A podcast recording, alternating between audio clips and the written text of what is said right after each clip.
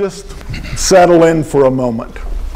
You know, this is such a busy time of year, and I don't know about y'all, but, you know, tonight when we get home, things begin to get a little bit uh, crazy, and it continues on through the next couple of days. And uh, so it's good to just get together and just be quiet before the Lord and, allow Him to speak to us and and, you know, on Christmas, I often don't share a long message. Everybody says, Praise the Lord. Praise you know, because I just think the Christmas story speaks for itself, and so we'll share that tonight.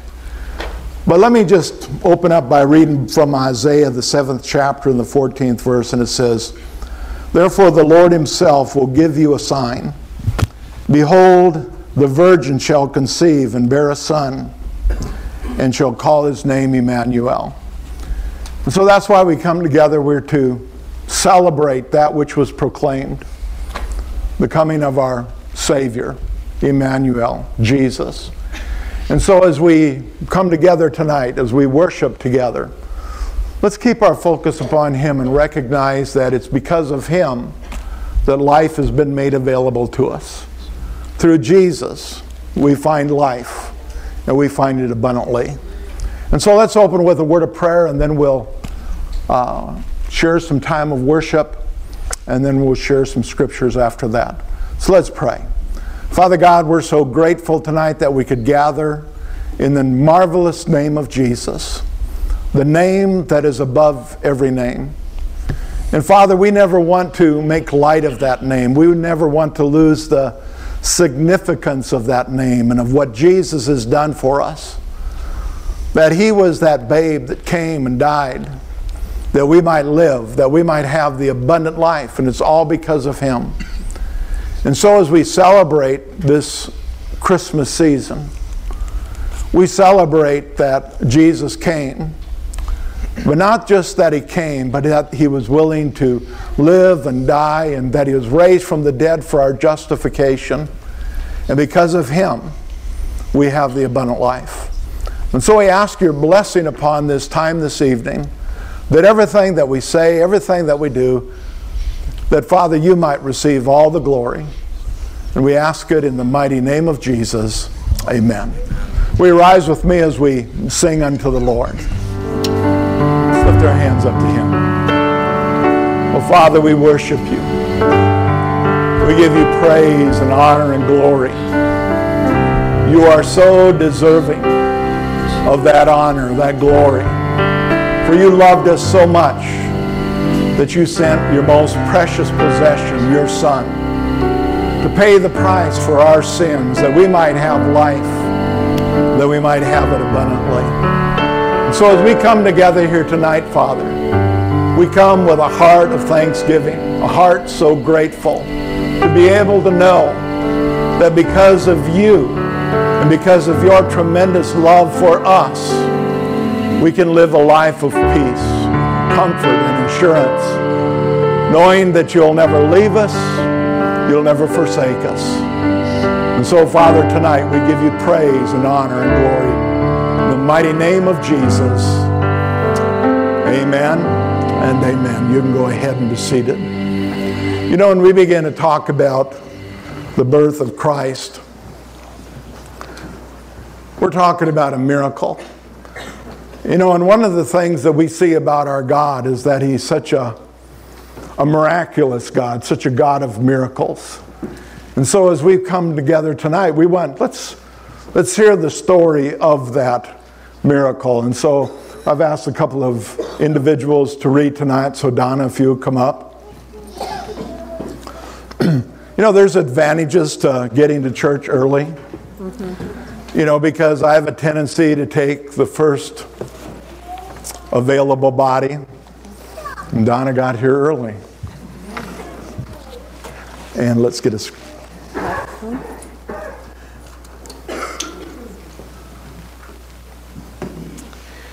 All right, and I'm going to read from Luke chapter 1, starting in verse 26.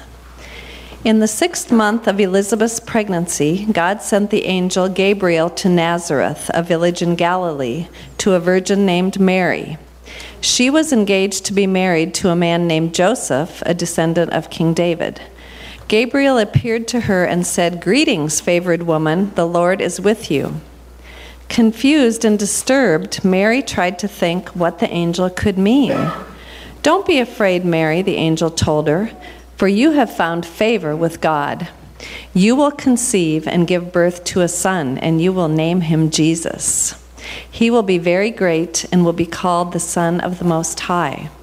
The Lord God will give him the throne of his ancestor David, and he will reign over Israel forever. His kingdom will never end. Mary asked the angel, But how can this happen? I am a virgin. The angel replied, The Holy Spirit will come upon you, and the power of the Most High will overshadow you. So the baby to be born will be holy, and he will be called the Son of God. What's more, your relative Elizabeth has become pregnant in her old age. People used to say she was barren, but she's now in her sixth month, for nothing is impossible with God. Mary responded, I am the Lord's servant. May everything you have said about me come true. And then the angel left her. Thank you. You know, I, I love the last part of that verse where it says, Nothing's impossible to God. You know, in the culture of that day, for a woman to be barren was probably one of the greatest curses that could come upon somebody. And so we, we see Mary having a baby, but we also see Elizabeth. And so we see two miracles taking place here. To me, it's just such a reminder to me that our God is a God of miracles. That there's nothing, nothing that takes place in our life that brings Him, that's a surprise to Him.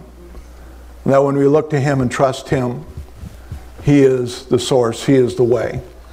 And so right now we've got a special number, and so they're going to go ahead and share that with us. As they were doing that, I, I couldn't help but think how uh, Pastor Isaac is really following in my footsteps. because my first church, I had to lead worship and I played the guitar. The only difference was I knew three chords zoom, zoom, zoom. And that was it. So. Well, we had the reading concerning the prophecy that was given to Mary that she was going to be with child, and that she was. And now let's listen to the, the fulfillment of that, that, that we find in Luke, the second chapter. And so, Tina, if you'll come and you'll share that with us.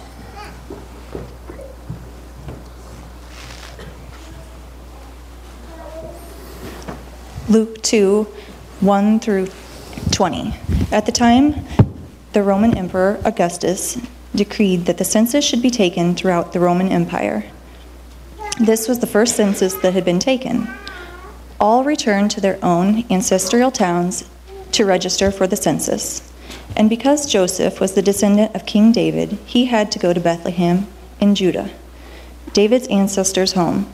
He traveled there from the village of Nazareth in Galilee he took with him Mary, his fiancée, who was now obviously pregnant, and while they were there, the time came for her baby to be born. She gave birth to her firstborn son. She wrapped him in snug, wrapped him snugly in strips of cloth and laid him in a manger because there was no lodging available for them.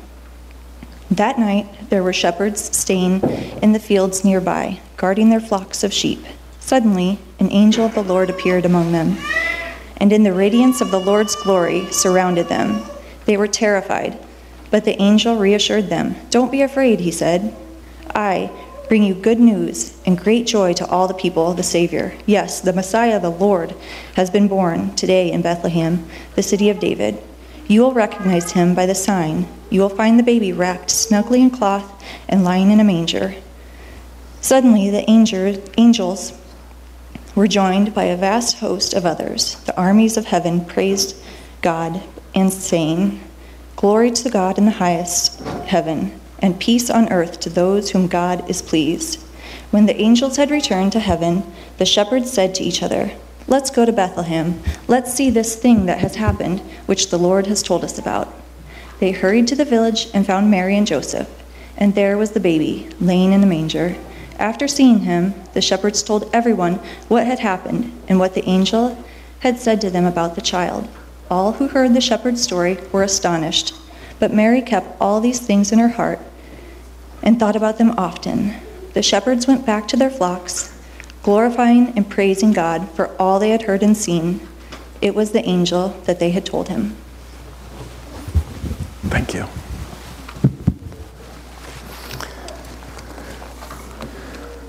Once again, we're talking about miracles, that we serve a God of miracles. I want to just read um, two of those verses again Luke 2 11 and 12, and it says, For there was born to you this day in the city of David a Savior who is Christ the Lord. And this will be a sign to you. You will find the baby wrapped in swaddling, swaddling clothes and lying in a manger. So, once again, we see that he reiterates the fact that this is a miracle, this is of God, this is a sign. And in the significance of that, that it's a sign, is that it reveals to us, each and every one of us, what Jesus has truly done for us. That if it were not for Him, we would be without hope. If it were not for Him, we would still be lost in, in sin. We would be in a hopeless state. But because of Him, we have hope. And so, during this time of season, what it is, is it's a time of rejoicing. We rejoice in the knowledge that we have of what Jesus has truly done for each and every one of us. But you know, in this culture, this society that we live in today, so much of that is lost because there isn't the thought about the Christ child, there isn't the thought about what Jesus has truly done for us. You know, we need to constantly, it said concerning Mary in the New Living, it said that she thought about these things often. The New King James says she pondered these things. And I wonder do we often ponder, do we often think about the things that Jesus has truly done for us? You know, when we receive communion, when we receive it, it says that we're to do it in remembrance of Him. In other words, it's a time that we think about what Jesus has truly done for each and every one of us. But you know, these festivals like Christmas that we're celebrating, it's the same type of thing. It's a, it's a reminder to us of what Jesus has truly done for us. And as a result of that, it gives us, it gives us hope. It gives us that confidence. It gives us that assurance that no matter what takes place around us, He's still Lord. You know, uh, this is an interesting year. Um, of course, I'm retiring, that makes it kind of interesting. But it's also interesting from the standpoint that my mom turned 100 years old. And uh, last weekend we were up there and uh, to celebrate Christmas, and she really didn't want to be there. And uh, I guess when you're 100 years old, you're entitled to that. But she really didn't want to be there. And generally, when the babies come out, the little ones, she gets all fired up and she gets excited. And uh, but she didn't. And so I'm confident, I know one thing that her time here on earth is short. She's going to be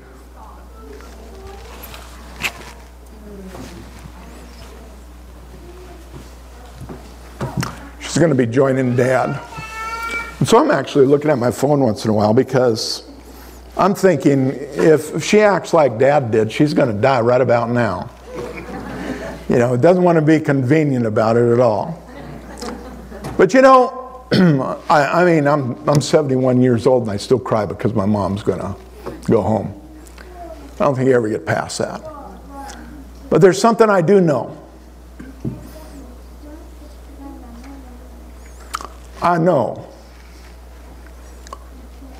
that there's a home in heaven. And she's received Jesus as her Lord and Savior. And that she and dad are going to be reunited. And maybe about 30 years from now, I'm going to join them. It's inevitable.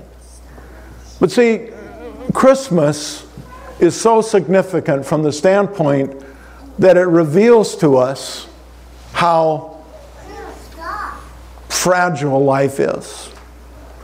Think about this God took on flesh,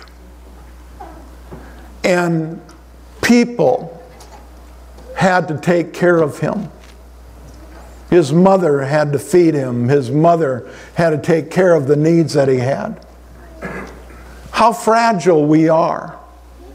But you know, when we know who we are in God, all of a sudden, we're not so fragile. Because we can deal with anything that comes our way because He is an almighty God. So we're here to celebrate Christ. We call it Christmas. Some want to change it to Xmas. But it's Christ. We're here to celebrate Christ, the one who redeemed us, the greatest gift that could have ever been given. Think about Jesus being born in a stable. now, I've been in stables. And I don't care how clean they clean the stable, it still stinks. So he was born in this lowly environment. I don't know what your background is, where you came from. You might look at it and people have said you've come from the wrong side of tracks. They might say you've come from this place or that place. I was thinking about it today. You know, until I was a sophomore in high school, we didn't have indoor plumbing. We had an old pump that pumped the water out of the cistern that was rainwater. Remember one time I told my grandkids, you know, I didn't have, we didn't have a phone until I was a sophomore. They said, Grandpa, you didn't have your own phone? No, we did not have a phone, but we're, we survived. And so, again, I don't know where you came from, but it doesn't matter how lowly it was Jesus went lower.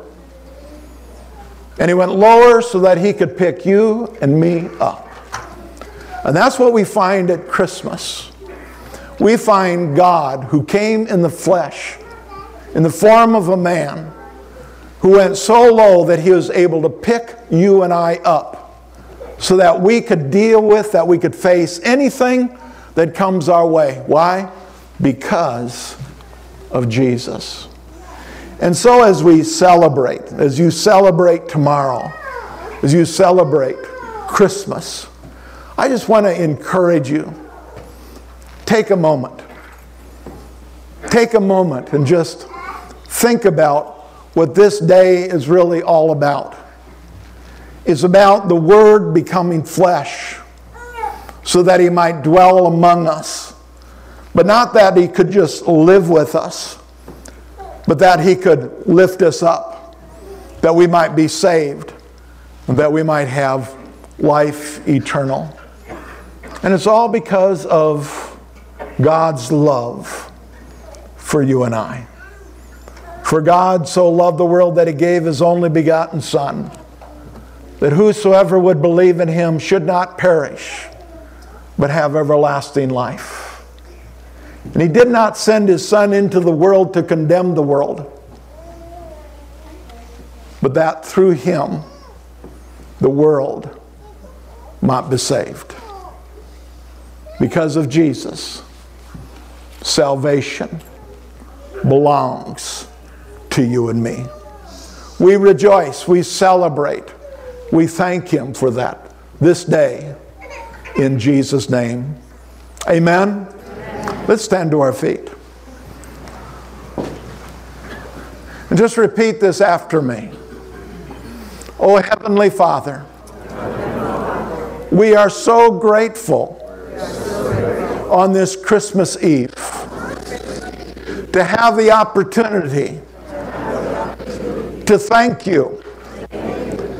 To thank you that you loved us and that you demonstrated that love by sending your Son, Jesus, to dwell in this earth, to live, to die, and that he was resurrected from the dead that we might have life. We thank you. We thank you and we give you praise in that name that's above every other name the name of Jesus. Amen. And so as you go tonight, go in His peace, go in His strength, go in His love. Go in the name of the Father, the Son, and the Holy Spirit. And as you go, demonstrate His love to all that you come in contact with, that they might know what you know and that is that God is love. Go in peace in the mighty name of Jesus and give somebody a hug and wish them Merry Christmas.